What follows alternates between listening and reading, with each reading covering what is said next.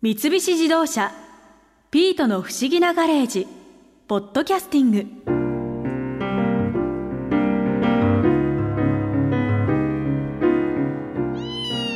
スタンプラリーという言葉は1973年に初開催された自動車の世界ラリー選手権からその名が付けられたそうです。それから考えるとスタンプラリーの歴史はまだ浅いようにも見えますがでも意外や意外。スタンプラリーのルーツはかなり古くから日本にあったんです。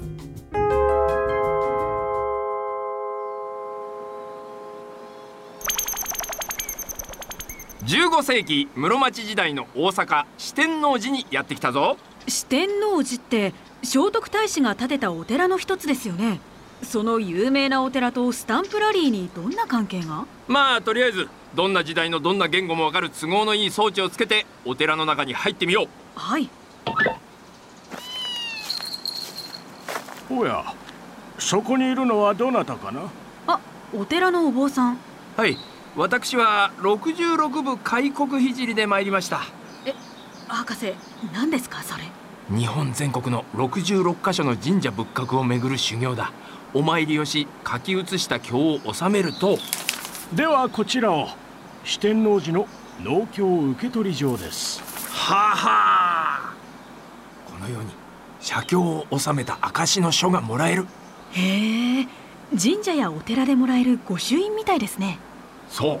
実はこの農協受取場が御朱印の原型になっているんだ。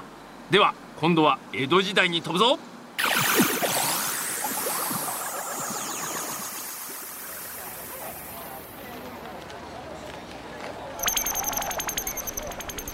19世紀江戸時代後期にやってきたぞ。場所はさっきと同じ大阪の四天王寺ですね。でもさっきより行き交う人で賑やかな感じ。江戸時代になると市民たちの間で四国88カ所巡りや七福神巡りなどが盛んに行われるようになった。本来修行者が行っていた巡礼がご利益のある観光として人気になっていた。へえ。あ向こうにいる男の人がなんか冊子のようなものを持ってますよ。あれは農協帳だな。農協帳？ああ。あんたそれ少し見せてくれるかい？おおいいよ。さあ見てくれ。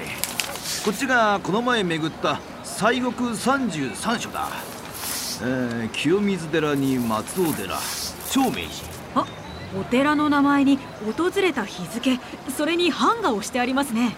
この時代になると写経やお参りの証は受取状から参拝者が持ってくる冊子農協帳に記入し寺の法印つまり御朱印を押してもらうのが主流になっていたんだ。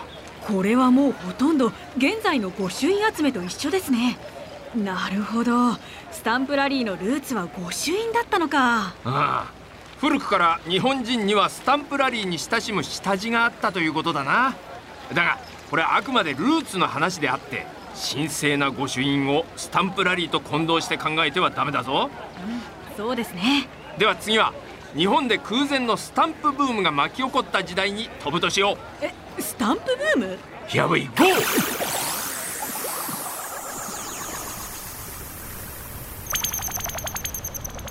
昭和10年の熱海にやってきたよ。来たな熱海。来たわね熱海みんなに絵はがきを送らなくてはな。そう旅行に来たら絵はがきよね。消印に熱海の名所スタンプを押してもらって。そう風景印。これを集めるのが楽しみなんだよ。もう私たちまるで風景印を集めるために旅行してるみたいね。まったくだ。昭和6年から観光地の郵便局ではサービスの一環としてその観光地の名所をデザインした消印風景印を始めたんだ。これがスタンプブームのきっかけ？そう。昭和初期旅行先からこの風景印が押された絵はがきを出すことが大流行したんだ。同じ頃駅や旅館観光地などで次々とスタンプが置かれるようになり収集家たちの間で大ブームを巻き起こすことになるブームって具体的にどんな感じだったんですか？日本橋の高島屋や各地の百貨店でスタンプ店が催されると出品された貴重なスタンプを押すために行列ができたと言われている。えスタンプを押すために行列？この熱狂的なブームは割とすぐ沈静化したかな。では最後に昭和45年1970年の大阪万博を見に行こう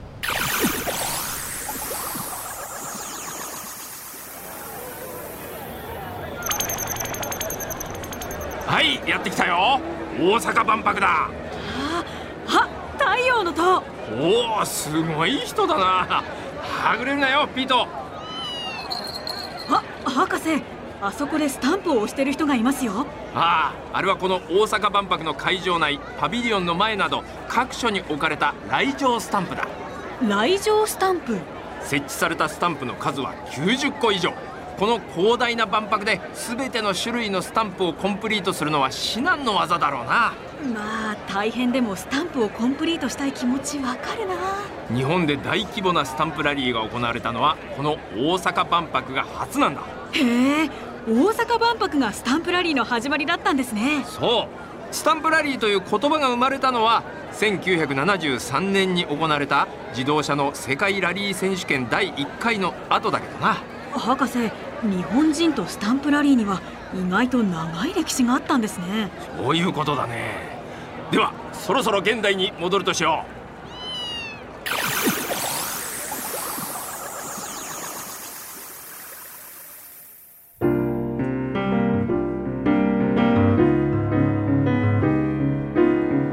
よーしうちの商店街のスタンプラリーみんなに楽しんでもらえるように頑張ろうそのために絶対やらなきゃいけないのは博士が怪しいスタンプを設置するのを断固阻止すること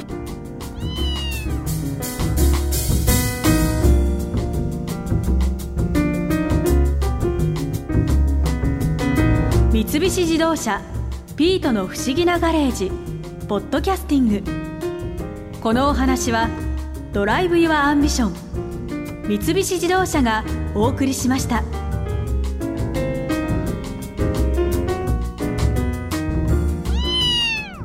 ここで耳寄りなお知らせです。ピートの不思議なガレージをもっと楽しみたいという方は毎週土曜日の夕方5時東京 FM をはじめお近くの FM 局で放送の三菱自動車ピートの不思議なガレージをお聞きください。外に出かけたくなるとっておきのお話満載でお届けしています。